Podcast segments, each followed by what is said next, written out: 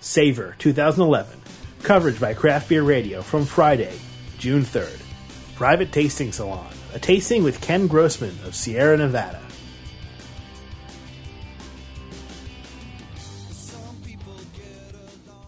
My name is Ginger Johnson. I have Women Enjoying Beer. I'm a beer educator and diplomat, and I have the pleasure of educating women more about beer and getting more of the uh, less than 70%, well, less than 30% of the population of women that enjoy beer. Um, and then I get to work with great people um, in front of us here to help the beer community better market beer to women. Sierra Nevada does a phenomenal job, and I'm not just saying that because Ken's sitting next to me.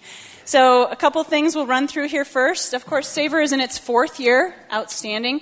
It was started by the Brewers Association, the industry organization, uh, the nonprofit that um, supports the craft brewing community. And so, we're very glad to be here, and we're really glad you're here. We hope you keep coming back. This year marks the first time that there's been two nights in the preceding years, of course, there's only been one night, so we've we've doubled the whammy, so to speak, and we're excited that more and more people. And it, they sold out within, I think, less than an hour, wasn't it? Fifteen minutes. Fifteen minutes. Yeah, that's less than an hour.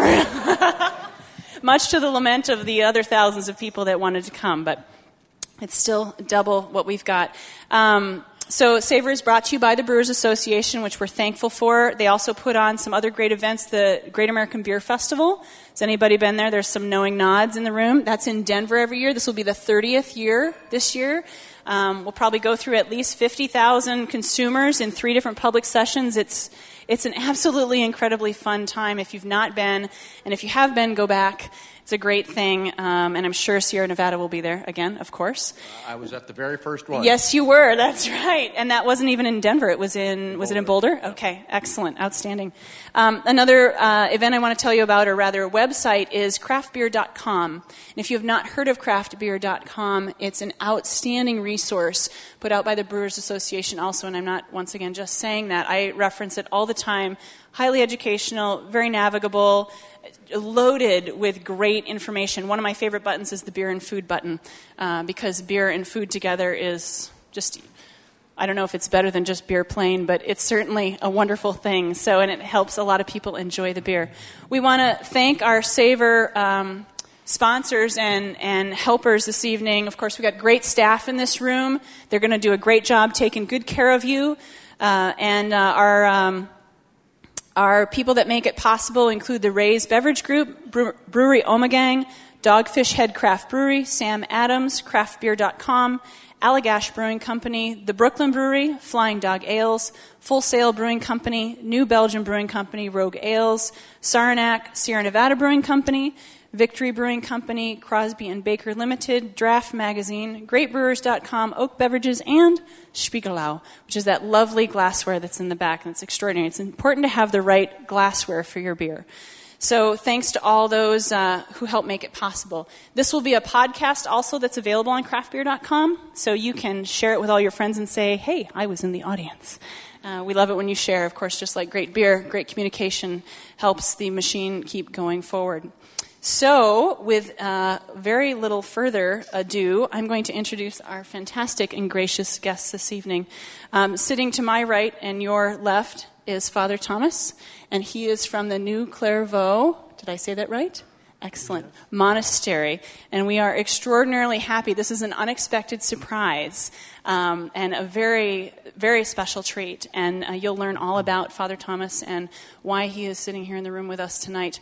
And on my left is Ken Grossman, the founder of Sierra Nevada Brewing Company, a gracious and all around uh, great man uh, who has helped pioneer and get the craft beer movement where it is today. So, um, with no further ado, these gentlemen are going to lead the evening. I get to be the heavy.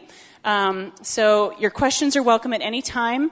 When you do ask a question, I will repeat it just to let you know because the recording for the podcast needs to go through the microphone. So even though we can all hear each other in this room, the people that might listen to it later might not be able to catch that. So um, if you ask a question, um, I'll just repeat it and the gentleman will answer it and we'll wrap up in an hour and, and you're off and running to more great beer. So thank you for being here. And uh, Ken and Father Thomas, take it away. Well, I'll start things off. A uh, uh, little bit of, of, our history. We started um, 31 years ago. Um, I founded uh, what then was uh, one of the, the handful of craft brewers in the United States Um, in, in, the early uh, 70s, actually 1969, I started home brewing. Ended up opening a homebrew supply store in the mid 70s, and went and visited uh, what was then uh, one of two small breweries in America, or sort of new small breweries in America, uh, the Anchor Brewery, and then New Albion Brewery uh, in Sonoma, which was the first home brewer gone pro. And I saw that and decided that that's what I wanted to do with my life. So I sold my homebrew shop and started to write a business plan and, and started brewing uh, my pale ale back in 1980. Um, at that point in time, there were only 40 breweries uh, in America, total breweries, and that included all the, the major breweries and, and all the small ones. And today, as, as you can see out here, we've got uh, way more than that, and there's literally close to 2,000 craft breweries now operating in the U.S. So the, uh, the United States beer industry has gone through dramatic change uh, from almost uh, the same amount of breweries before Prohibition to uh, less than 1,000 breweries after Prohibition, uh, and down to that low point of 40, and now back up to, to almost 2,000. So there's been a huge beer revolution that's happened in the United States, and uh, we've been a part of that from pretty much the beginning. So it's been uh, very exciting to watch. beer culture in America, the knowledge about beer and beer styles and, and beer styles around the world. when I was first starting the brewery, I actually went on a sort of a global uh, tour and toured breweries of England, Germany, and Belgium, and, and, went over and visited some of the, the Trappist breweries back in the very early 80s. And um, the, the, amount of styles of beer that were brewed around the world were you know, very eye opening for somebody who had lived in the United States and uh, was pretty much aware of the brewing tradition that we had, which was basically one style of beer, uh, a light lager style. So, uh, taking that trip opened my eyes to, uh, to a whole range of beers uh, we came up with what we thought would be our flagship, our, our pale ale, and that was really the mainstay of our company for, for many, many years. And as the, the consumer, uh, consumers like yourselves became much more educated about beer and beer styles and, and all the different things that could be done with beers, different hops, different malts, different yeasts, um, that we started to expand as well. So one of the styles that uh, we've played with over the years has, has been uh, wheat beers and uh, we've done some saisons and we've done some Belgian beers, um, but no, never really in a, in a serious fashion that uh, we wanted to take to market. We would do them and sell them in our restaurant, but it was very limited production.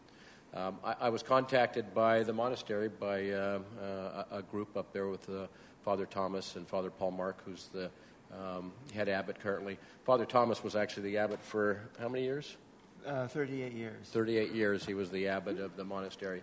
Um, he looks like he's in his uh, 50s or 60s, but uh, uh tell the group how old you are. I'm 77. Um, they have they have they have forced retirement.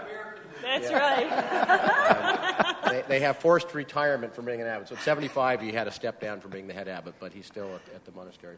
Uh, anyway, the group contacted us and, and, asked us if we would help with a, uh, a project they were trying to put together, which was to restore a, an ancient chapter house that um, has a, a, very interesting history. And I think I'll let Father Thomas tell a bit about his history and his discovering the stones. And, and uh, the beer we're going to taste tonight was a. Uh, um, it came out of that, that thought and that project and a, way that we could work collaboratively together and help the monastery with their mission and, uh, and produce a, a, unique beer. So um, I'll, I'll, let Father Thomas uh, kick things off and then I'll talk a bit more about the project.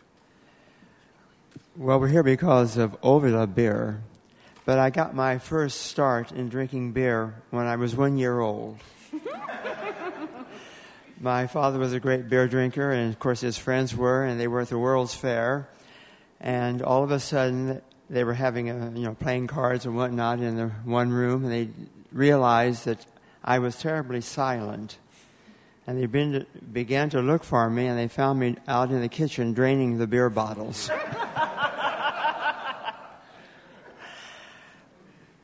Ovila beer is a, a, a, very unique beer. And what makes a beer is uh, the brewer, the brewery, and a story. And this beer has, uh, I think, three stories. It has a story of a great brewery, Sierra Nevada. It has, uh, is being done in the tra- tradition of Trappist beers in Belgium, although it is not a Trappist beer. Nevertheless, it is in that tra- uh, tradition. And the story is about a monastery in Spain that was meant to be a royal monastery. Uh, and in this monastery is a, a room, like a community room, called a chapter room, a chapter house. And this building was done in Gothic architecture. It's very unique, something extremely special. And that monastery made its way to California. And I happened to have the opportunity to see that once it got in California, it made its way up to uh, Northern California near Chico. Can I interrupt a little bit? To, just to, to back up a little bit. So, this monastery uh, was in Spain, and uh, William Randolph Hearst, if you want to tell the story of that, but it was built in the 12th century. 12th century by Alfonso the uh, Eighth. Now, what's interesting about this, this building is that most of the chapter houses are done in Romanesque style. Those of you have a little bit of uh, architecture experience, but this is Gothic and it's rare. It's very beautiful. There's three Cistercian chapter houses in the United States. One Romanesque is in the cloisters in New York. It's from France, uh, 12th century. The second one is Romanesque. It's down in North Miami, which is an Episcopal parish at the moment, Sacramenia. That's Romanesque.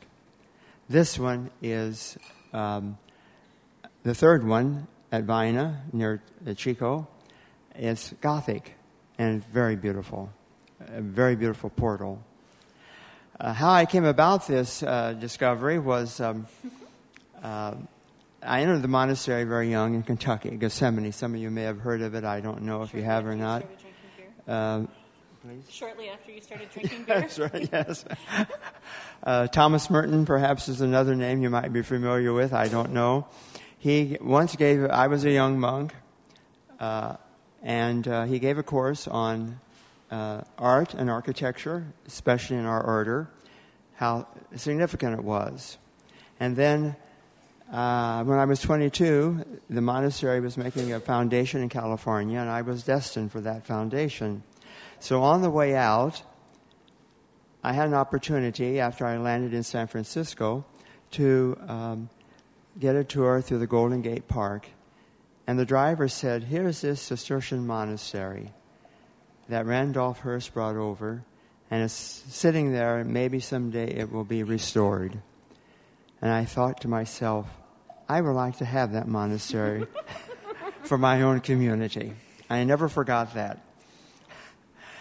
Uh, 60s and 70s came with the Cultural Revolution. The monastery was vandalized on several occasions, five actually. I had five fires, and, and then the hippies got in there, and so on and so forth. And it was just a, what was a neatly stacked up bunch of stones and crates now became scattered all over the Golden Gate Park. And I, re- I, I would follow what was happening and what was not happening to this, mon- this uh, building, trying to get a hold of it. And then I got interested in it when I became uh, abbot, approached the uh, museum people. And of course, then they got interested in it, decided, well, well, we'll do something with it. And it was going back and forth. But uh, the success came in my favor with the earthquake, the famous earthquake that San Francisco had. I think it was 89, somewhere around there, the late 80s. Uh, they decided then that um, the museum, which was had this building, uh, would um, become a modern museum, and this was an ancient uh, piece of art, so they didn't weren't interested in it. And then we had a long going back and forth on just how the city would give this uh, to the monastery you know, church and state, so on and so forth. At one point, it was going to be kind of an indefinite loan in which our little community of 23 monks would insure the city of San Francisco in case anybody got hurt. I said, forget about that. so finally, they decided, the lawyers got on the case and said, look, if we put it up for auction and nobody uh, bids on it, it's yours. Of course, who's going to take a 12th century building that has been terribly vandalized and is a big question mark if it can be restored. No one bid for it, and so we got it. And I told the city, I says, look, I have the history behind this. First place, I'm, I'm a monk of the same order, Cistercian order. That's part of my heritage. You know, if you have heirlooms that belong to your ancestors a few centuries back, you want to hold on to it. I said, that belongs to us. So I have the history. Secondly, as a monk, I can get the expertise freely given that you'd have to pay for. Thirdly, I have the land, and you don't have the land really. You'd have to buy land. I have it already. I can do it, and you can't do it. I was simply a bit naive because it's rather complicated in restoration, but it's well on its way. So uh, the, stones came up. And uh, it took a lot of work. Fortunately, we had a couple of excellent uh, German stonemasons who were able to figure out. It was like putting together a puzzle because we really had no plans. Pieces were missing. Laid the portal out, so on and so forth. And then as construction began, we were up against the uh, earthquake code in Northern California, and in California in general. And of course, this building is built to last uh, even into eternity. If there's an earthquake, I'm sure it won't fall because it's incredible. uh, the interior size would be about double of this room. And uh, about, yeah, about the double of this room. And the foundation is poured solid, two feet of concrete with 42 tons of rebar just in the foundation so that it won't uh, to hold it together. But anyway, that's part of the story. So, you know if you have any questions or not. We were trying to build it, and one day I uh, had the occasion to meet Ken at a. Uh, what, what, kind of a garden party, or reception? Yeah, some local community event. A community event, and he uh, suggested that. Um, Maybe we should do a beer. That was years ago, though. years ago, we should do a beer. I laughed at him because I had enough problems with the wine. and putting this building together. But the new abbot, he is a little more um, aggressive, pers- uh, proactive than I was. So he took Ken up, and um, as I said, this beer you're going to taste or you, you have here, it's an excellent beer. Well, we, we took Father uh, Thomas on a, on a trip uh, to Belgium to uh, visit uh, the Trappist monasteries, and the, the, the, many monasteries around the world actually have survived or, or uh, allowed their, um, their orders to, to prosper, have an income stream from brewing beer. Uh, the Benedictines and, and the, the, Trappists. So if you go to Germany, some of the famous breweries were um, monastery breweries. In Belgium, they still have a tradition of uh, small monasteries, and some of them fewer than 10, 10 people, producing some uh, globally very famous Trappist, uh, Trappist beers, Orval and Chimay and Westvleteren and Westmalle. Um, so we went on a, a pilgrimage to go visit uh, um, as many of these monasteries as we could and, and talk to their brewers and just uh, try to communicate that uh, you know we were going to try to do something to help the monastery out. We were not going to be producing a Trappist beer since we are not uh, Trappist. Um, we can call this a, an Abbey beer, an Abbey style beer. Uh, if they decide at some point in the future to brew at the monastery, they could call it a Trappist beer brewed in, in Vina. Uh, but since we're brewing it uh, ourselves, we're giving them proceeds to help with their project. Uh, and that relationship actually is, is fairly um, common. I don't know if common's the right word, but there's a number of those kinds of relationships with brewers uh, and monasteries around the world where they, they help with uh, fund some projects. So we thought it was an interesting endeavor for us to, to get behind, and, and so we did this pilgrimage to Belgium. Uh, and Father Thomas uh, got quite a beer education. Um, he, he uh, I, think, drank a, a, little bit of wine, but not much beer before our trip. Um, but he was a trooper, and I, I, took several of my brewers over, and my brewers uh, they can enjoy a beer or two, and so.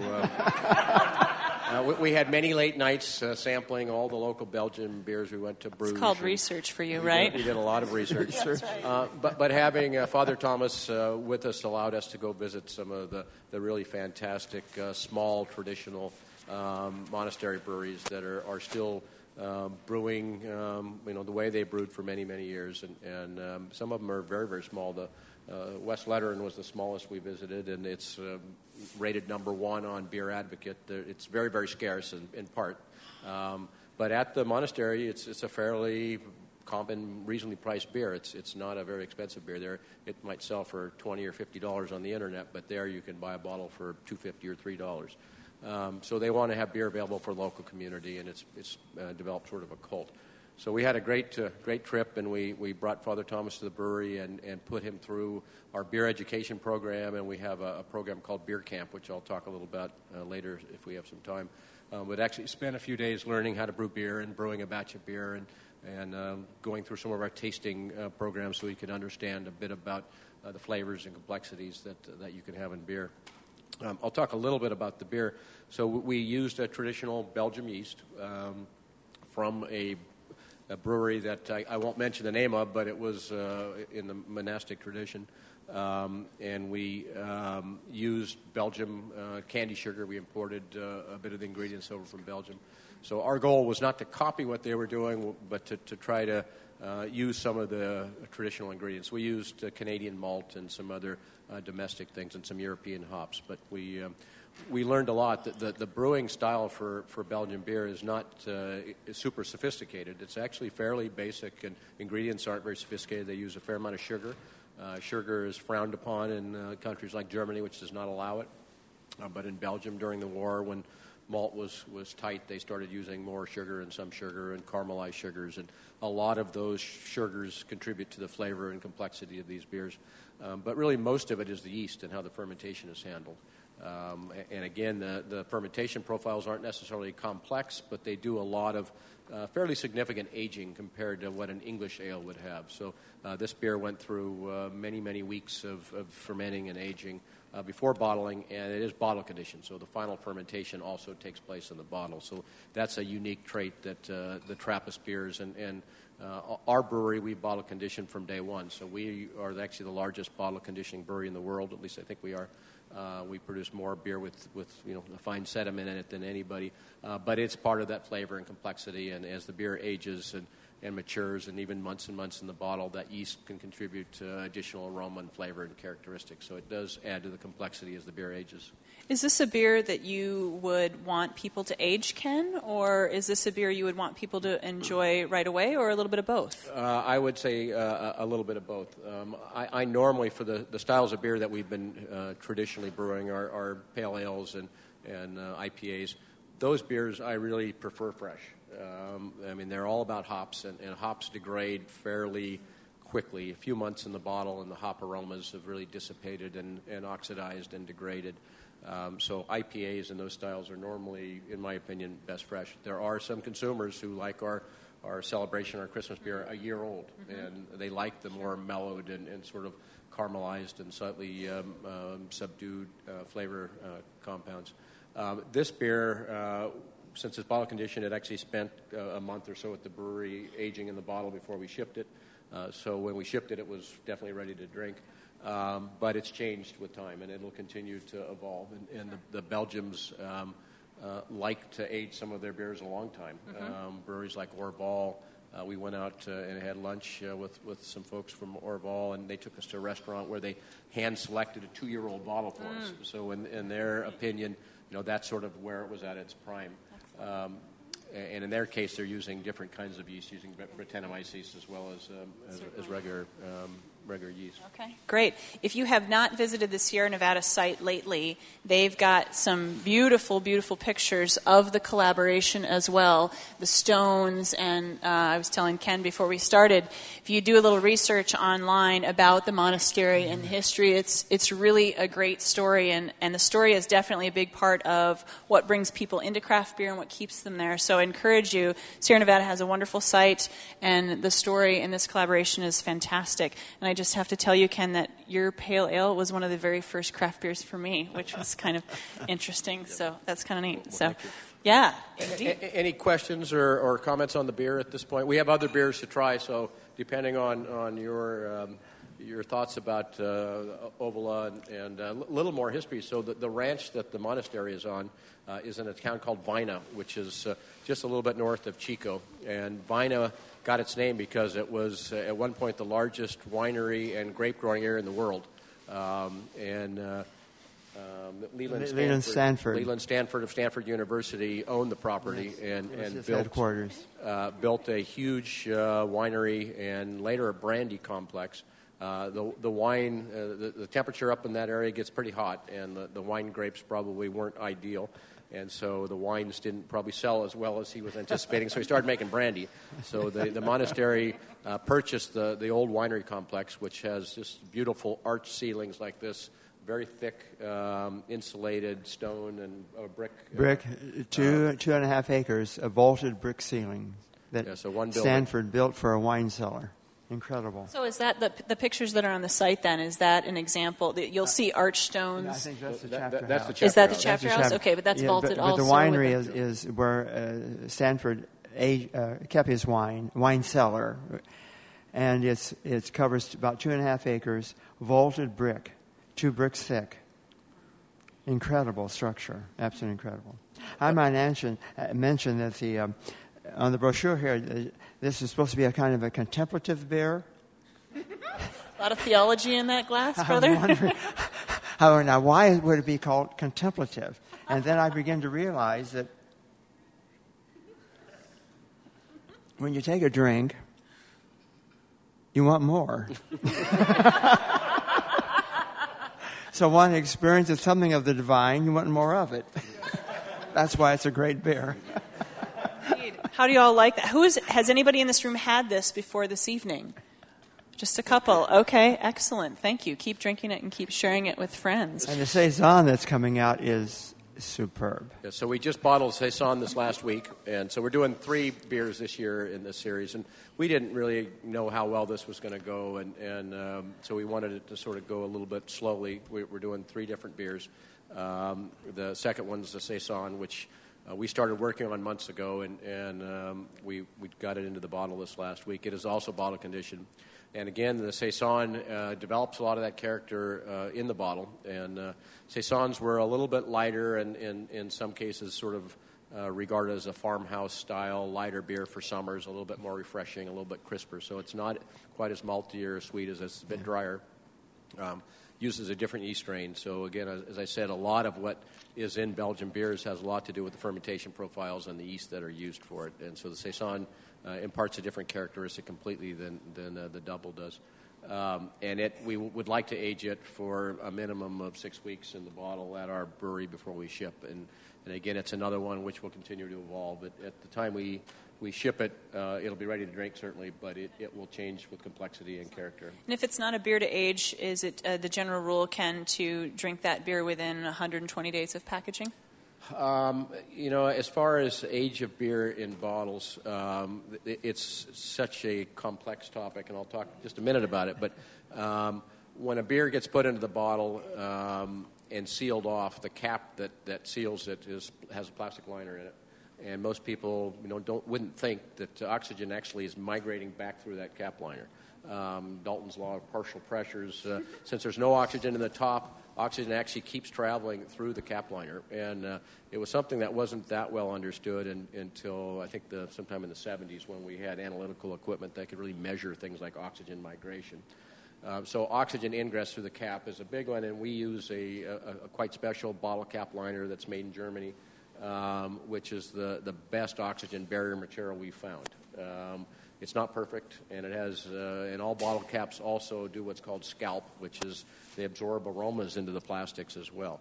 Um, so once it gets put into a bottle, um, it starts to lose, it starts to oxidize a little, and some aroma is absorbed into the, the cap liner. If the beer is kept at 60 or 70 or 80 degrees, that happens much more rapidly, and so the beer ages much, much quicker. Uh, so if you really want ideal storage conditions, put it in the refrigerator. Um, one of like our pale ale, after six, eight, nine months, if it's stored properly at uh, you know 38, 40 degrees, uh, will still taste quite fresh at nine months. But it never lasts that long No. in somebody's fridge. But, but conversely, if that same beer, if that same beer is at 80 degrees in somebody's garage, uh, it'll taste older after two weeks or three weeks. Right. And so temperature is a huge component to Right. aging. Um, the, the cork finish, and we went away from twist-off caps a, a number of years ago when we couldn't find a twist-off cap material that really was nearly as good as the pry-off cap material. Um, we did a lot of analysis on corks and different brands of corks and um, wax corks and synthetic corks, and, and uh, corks are way worse than twist-off caps. So, um, because they're more porous. Again, oxygen goes right through that, that cork material, um, and can oxidize, uh, oxidize the beer right through the cork. So uh, the beers that we put in a cork finished bottle are ones that can tolerate oxygen. Okay. And so a beer like, thank you, a, a beer like this um, that um, gains some complexity with aging, um, it can handle a bit of oxygen. It'll continue to, to evolve and, and change character. I wouldn't put a. Um, uh, this is coming next. Not, not now. No, you don't want to. You want to wait on that. Yeah, I wanna okay. wait on this. All right, we'll wait on that. Never mind. Uh, um, the, uh, the beers we put with a cork finish would be ones that could tolerate some oxygen ingress, and ones we would put with a cap would be ones Okay. that can't. So Excellent, because of course oxygen and sunlight are two primary enemies of beer. Oxygen, correct. sunlight, and heat. Yes. Okay, and heat. All right. Excellent. Triumvirate. Wonderful. Yep. Are there any test batches that might have some age on it, or do you really not have a good idea of what this might be? There are some test batches. Yes, we started brewing test batches months and months ago. Um, Have you noticed how age is treating that? Uh, quite good at this point. They keep testing it, right? Excellent. Um, We have ways to do some prediction on that as well. Um, we, we have a fairly sophisticated research laboratory, and so we can analyze uh, for a lot of aging compounds. And uh, some beers we can predict will age much quicker than others. But this beer uh, is quite stable at this point. So I- I'm thinking, again, storage conditions are going to be a factor, but cool stored. Um, a, a year or two, no problem. And some people may even prefer them at a year or two. Again, it's a personal preference. Uh, um, it will get winey. It'll start developing, uh, you know, different kinds of aromas, some sherry characters, and, and things that will will change. But if, if you buy most of the Belgian beers in this country, they're going to be six, eight, nine, twelve, two years old, three years old, whatever. Um, and uh, it's a style that can handle that kind of age pretty well. yes. You have a waiting line for your research laboratory? for a job. Um, oh, just a drink. No, we actually have a sensory department, uh, and if you're in Chico, we would uh, we could interview to come sit on the panel. Um, we actually put the tasters through training, quite a bit of training, and then you get sort of validated that you can detect uh, you know various uh, threshold levels of, of various compounds. Um, not everybody's taste buds are equal, and women tend to have better ones than men, uh, and younger people tend to have better ones than older people. But um, um, the, uh, the yeah. um, the, you know, a, a full, a full sensory sort of an introductory course is about a full week, um, just to uh, to get the nuances and to be able to detect, uh, you know, sort of the common beer characteristics, off flavors, uh, attributes. So it's you got to pay a lot. Yeah. We have another question. Yes. Yes, sir. I, I have a mild obsession with your Bigfoot ale. And uh, I know, uh, I think it's heading into its 26th or 27th year, so it's probably one of your first brews that you made. Could you walk us quickly through your inspiration for that and, and how you kind of came up with that recipe? Sure. Um, actually, the name came from um, my best buddy from elementary school through high school. Um, we were sitting around. I wanted to brew this, this strong barley wine, and I mentioned I'd gone to Europe and, and had sort of sampled what was over there. Um, and in England, I did drink uh, Thomas Hardy and some of the other uh, big barley wines.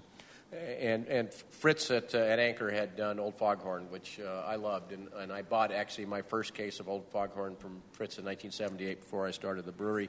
Uh, I took a tour of his brewery when it was still in his old little building.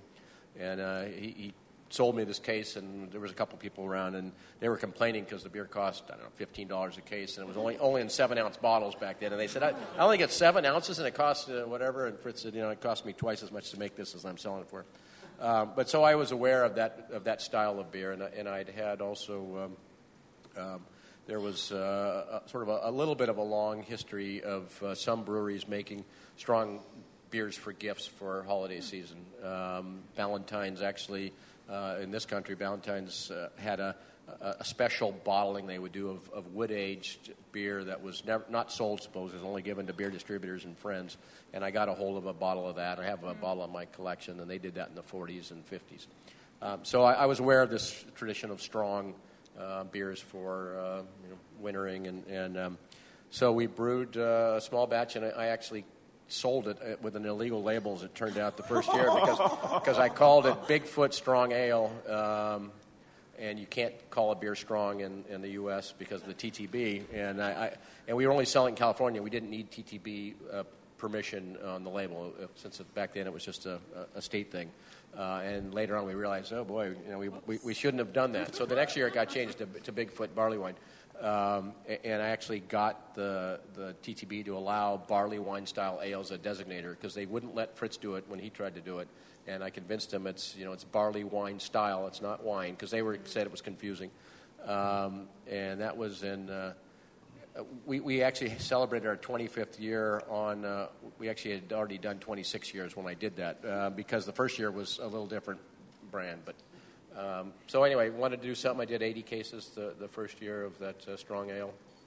And um, how many cases of Bigfoot are you making now? You know, we, we really haven't uh, lifted the. I mean, we're making more than that, but um, uh, it, it's one we intentionally keep scarce. It's really difficult to brew. We waste a ton of ingredients. Uh, it's really hard on our wastewater treatment plant because we can only use really the first runnings for that mm. for that beer.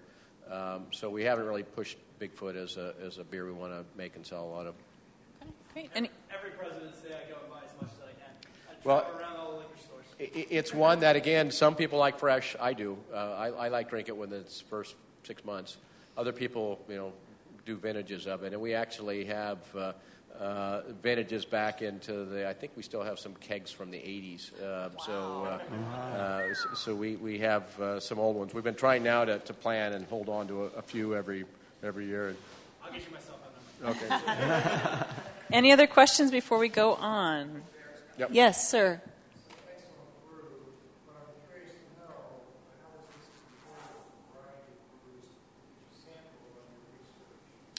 Uh, you, you, know, very favorably. Uh, again, it, it's uh, um, so we didn't try to copy any one particular beer. So I mean, it, there's a, a, family, and all of them are a bit different.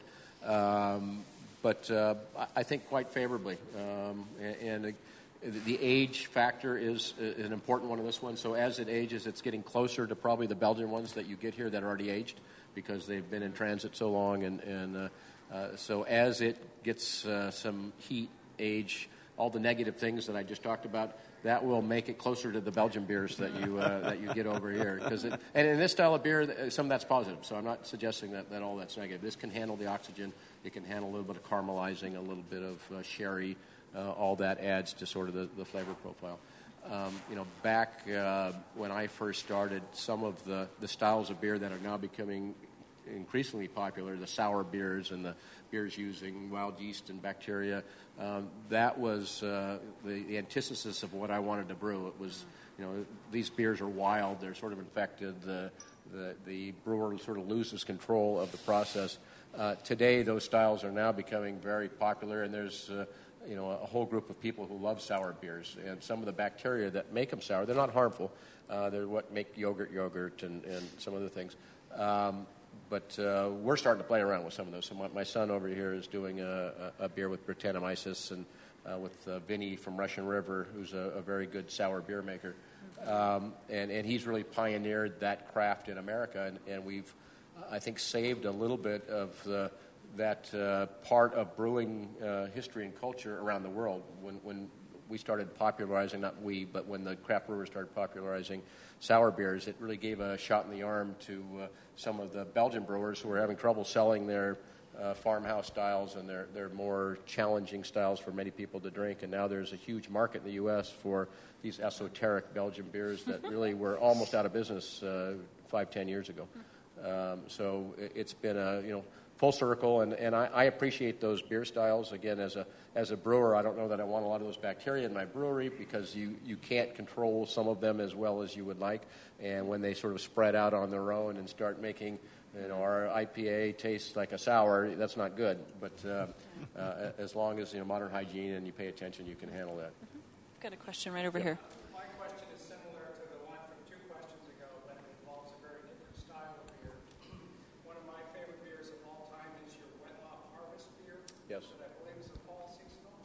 Yeah, I'll, I'll talk. Uh, uh, we're actually serving a not a wet hop version, but a fresh hop version downstairs today. So we're serving one that we call our Southern Hemisphere Harvest, uh, which is made from hops harvested in New Zealand, uh, you know, sort of six months off of our harvest. Um, we started doing, we were the first American brewer that we're aware of uh, 13, 14 years ago now, uh, to take hops right out of the field wet, right off the vine, and brew with them. And it was a, a friend of ours who has a history, his family grew hops. He was a hop merchant in England for many years, and he was uh, visiting us one day, and he said, I had this beer once in England where they took the hops right out of the, the field and they put them right in the brew kettle. And why don't you try that? And so, yeah, that sounds like fun. So I, I uh, so I, we contacted one of our hop growers and we said we want to do this, and, and we, we're gonna have to fly them down because you got to brew with them that day. You can't, you, they can't sit because they'll start to sweat and, and mold, and uh, it's they're really quite fragile right at, at harvest. And so I called my uh, the, the hop grower and I said we want to fly down I can't remember, it was a 1,000 pounds or 500 pounds of hops. I think it was maybe a 1,000 pounds of hops. And uh, so they said, fine, and uh, put it on UPS uh, um, next day or same day or whatever um, out of Yakima to Chico. And um, turned out they, they took up such a big space, they had to get a second plane. Uh, so the, the bill that I paid for hops for that first brew, we only made like 50 or 80 barrels or something. It was thousands of dollars to, to fly these, ho- ho- these hops down. Um, so we started doing it. Everybody loved it. I mean, the, the, the, the normal process of picking hops is you pick them, you immediately dry them in a kiln, and uh, once the, the moisture content's down to about 8%, then you can compress them and bale them. And then many brewers take those and then reprocess them. They turn them into extracts or pellets. And we use whole hops only, so we never brew with the extracts or pellets. Um, but when they're wet, they're super vulnerable and fragile, so you really got to brew with them that day. Mm-hmm. Um, so we've been doing that now for 13 years, and it's a super popular beer. Uh, not going through the drying process doesn't drive off a lot of those aromatic oils. Hops are very aromatic when they're first harvested, like mint or something.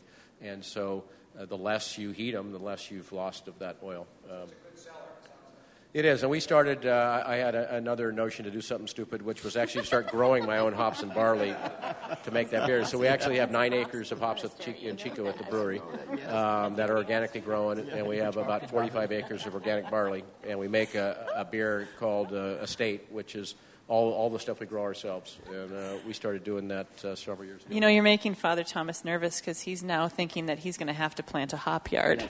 well, I, you know, I, actually, Exactly. Actually, we tried to get uh, the monastery to raise some barley for this project um, because we thought that would be a nice connection. And you used to grow barley, I think, up there, right? Yeah. We did, yes. Um, and barley, the malting barley varieties grow pretty good in Chico, so that's something we could do. Unfortunately, there's no malt house in Chico, so we have to ship the barley to be malted, and we're planning on building a malt house in the next few years. Excellent. Thank you for the questions. We've got 15 minutes. We got left. 15 minutes, so we have so. a, a, couple of things we could do. We have four other um, beer camp beers. Not that you have to plow through all four. Um, and these, I'll, I'll, just talk about beer camp for a moment. So uh, we started uh, a, number of years ago. I wanted to have a small brewery again because as we grew, I went from my 300 gallon batch size to a 3,000 gallon batch size, and so uh, we built a uh, a research brewery that, that makes 300 gallon batches, and we do a lot of brewing research. We also started bringing in um, our distributors, our, some store owners, uh, restaurant owners, uh, to learn how to make beer. And so we would actually let them design a beer, a concept for a beer, uh, learn how to make beer. They'd work with our brewmasters, and, and uh, we would then, they'd spend two days and they'd brew that batch of beer. We would uh, keg it, and then we would bring it back to their hometown and they could sell it in their restaurant or bar. So we started this program we called Beer Camp uh, a number of years ago. Uh, and we've since opened that up to the public, and, and uh, you can you can enter a contest, and it's running right now to to get a winter trip to Chico. We're going to do 12 people outside of California and 12 people in California.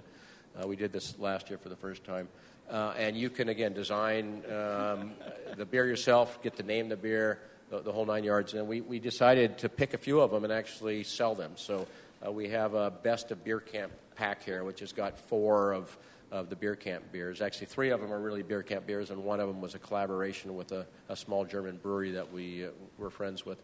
Uh, we called it a beer camp, but in reality, it was a little more than that.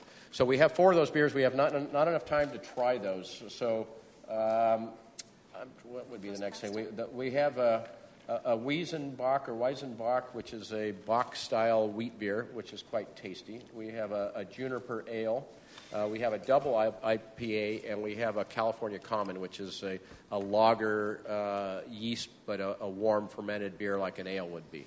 So I'm going to actually, I think, take votes. Uh, we're going to open Do you want them to just randomly pass out what they Yeah, I guess we could do that. Does So that we'll- work I guess we'll pass all four of them out. You can you can uh, pick and choose. You can pick and choose. They're all great, of course, Yeah, as yeah. you know. So, so out of those twenty, you had twenty people at last year's beer camp. Is that right? Or Uh, we had How many 20 you have? people last year, 10 Okay. from California and 10 from and how many people actually applied to participate in beer Uh, camp? Hundreds. I would Yeah. imagine. And this year there'll probably be thousands because Okay. once we didn't do a very good job of marketing. Okay. So all you have to do to apply, there's no strings attached. You have to uh, somehow convince us that you're worthy of going. so um, make a movie, a video. Uh, you know, some people did it on their cell phone and it was good enough to, to get them in. Uh, some people were a lot more sophisticated. No kids. We want to show this on the internet. We can't have kids in the in the, the beer commercials or beer uh, things.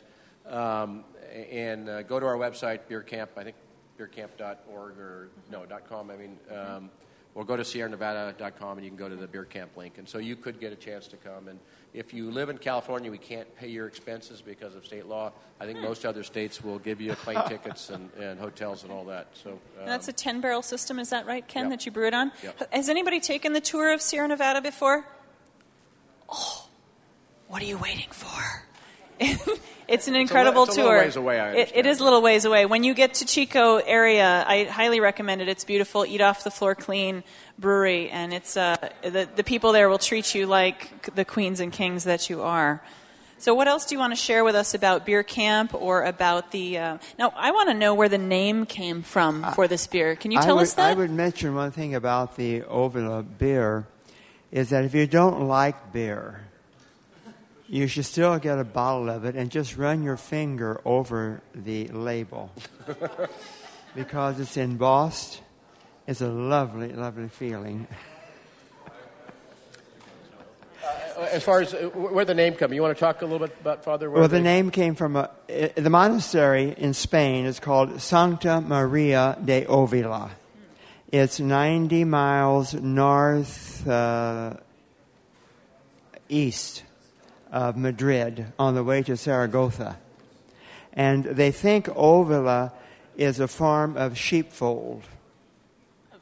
Sheep, fo- uh, uh, where you bring your sheep in at night in a, Oh, a okay. sheepfold okay. uh, a sheep a sheep um, uh, corral. Yeah, Okay. Th- that's what they think. From it came from Ovila. The accent is on Ovila. We we argued about the. Uh, we didn't argue. We discussed about the label because they wanted to dot the i, and everyone pronounces it Oliva, but it's, so it's Ovila. But ever, nevertheless, the label is, is well worth uh, experiencing if you don't like beer. And you've got They wouldn't be here if they didn't like beer. I That's mean, right. Now you've got two more in that series coming up, correct? Uh, we have the saison, which is coming out. saison? And then we have a quad for And the end of a the year. A quad. Okay, excellent. Any other questions for these fine gentlemen right now? Yes, sir. It may be premature and not no longer ahead. Do you think someday you may brew at the, at the Abbey? Um, i- i- in the next five years, Father Thomas plans on uh, becoming a brewmaster. All right. I know. I know. he, he, he- he's still got a lot of youth left, so. Uh, Yes, sir. mean, it's something we've talked to him about, and, and uh, maybe maybe someday we'll help them put a little brewery there. But We will have, I think, in, some, in, in the uh, future, perhaps near future, we will have a satellite brewery of Sierra Nevada. Excellent. You know, th- th- there is uh, one of one of the problems with the Trappist uh, uh, monasteries right now is they don't have a lot of people in them. If, globally, I think uh, what Orval had less than 12 months left, and uh, the facility is enormous. I mean, it's a huge, huge grounds. Yeah. So any of you want to sign up? They're looking for they're looking for some new monks. Um, You love beer, become a monk, Yeah. right? Indeed. um, so anyway, it's- it's manpower, and they do have a winery. So they have a Trappist winery at the at the monastery currently. okay, excellent. Yes, sir. You had a question.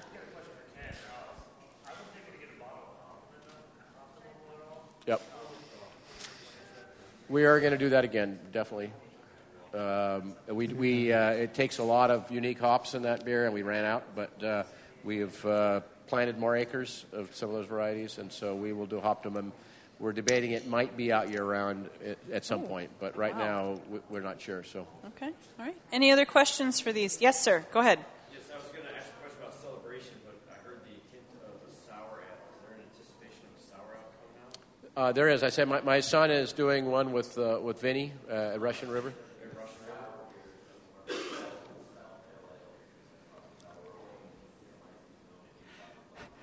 they're not going to hear that. What kind of? I'm sorry. Can you say that again? It's, Okay, you're going to use the Brett. Okay. All right. So slightly controlled sour.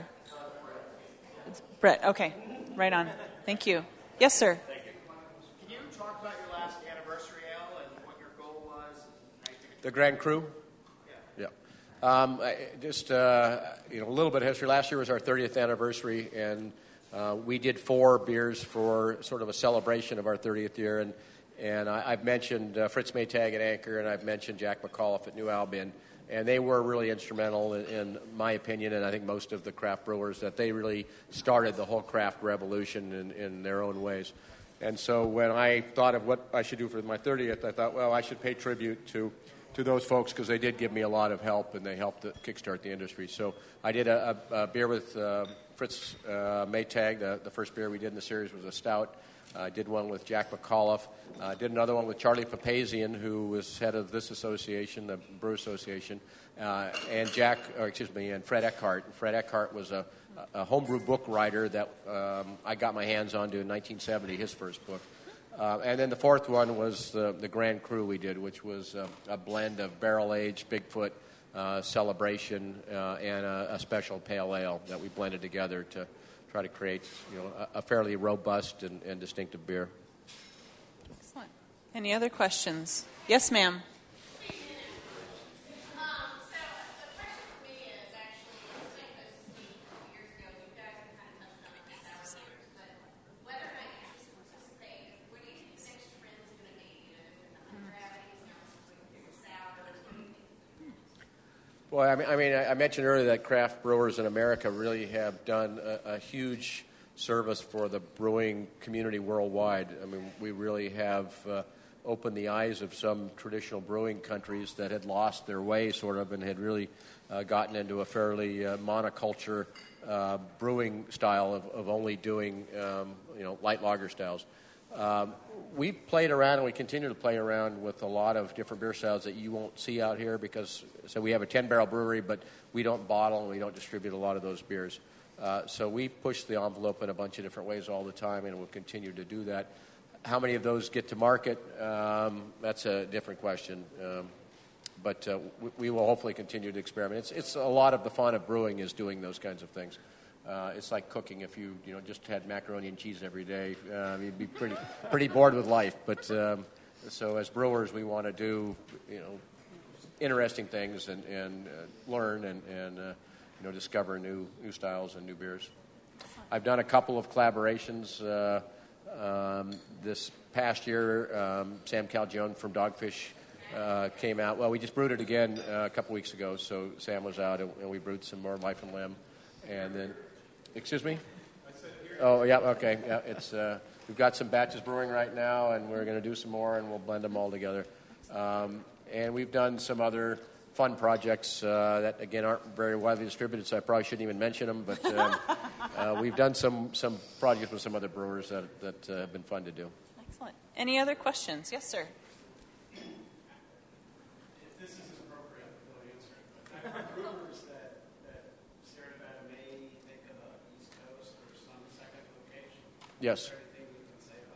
Sure. Um, you know, it's something we've been looking at for years, actually, as we've as we've grown um, and our East Coast um, uh, volume has increased. Shipping from Chico, California, to parts of the East Coast is is really uh, you know environmentally challenging. Uh, it's expensive. Uh, we've we've done as much as we can with. Uh, we ship most of our beer by rail, uh, refrigerated intermodal rail that gets there in five to, to seven days. Uh, so it's quick, but it still takes energy and it still costs a lot of money.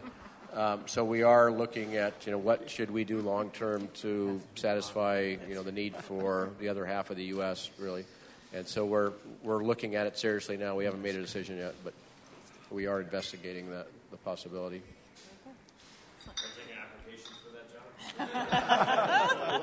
Which part of it? But yes, we. What can you do? We'll build the building. Oh. Build it and they will come, right? Yes, one last question. Uh, beer camp effort reminds me a lot of the Sam Adams Shot mm. program that's been going on for many, many years. Right. And I really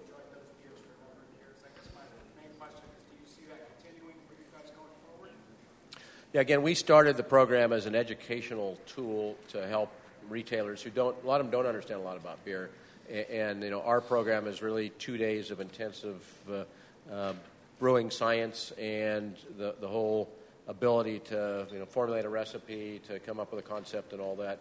Um, we'll continue to do it for sure. Whether or not we continue on the public side, it, it's been very well received.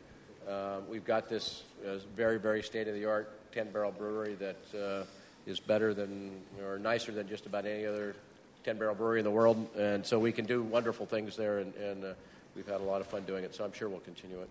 Excellent. We want to thank everybody for coming tonight. How about a hand for Father Thomas and Ken Grossman? Outstanding. We're so appreciative you're here at Savor. Please go out and enjoy the rest of the evening and be sure and uh, share with all your friends. Cheers.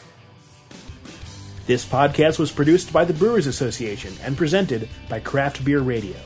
Find more information on Savor or further podcasts, visit craftbeerradio.com slash savor or craftbeer.com. This content is released under the Creative Commons license. Visit craftbeerradio.com for more information.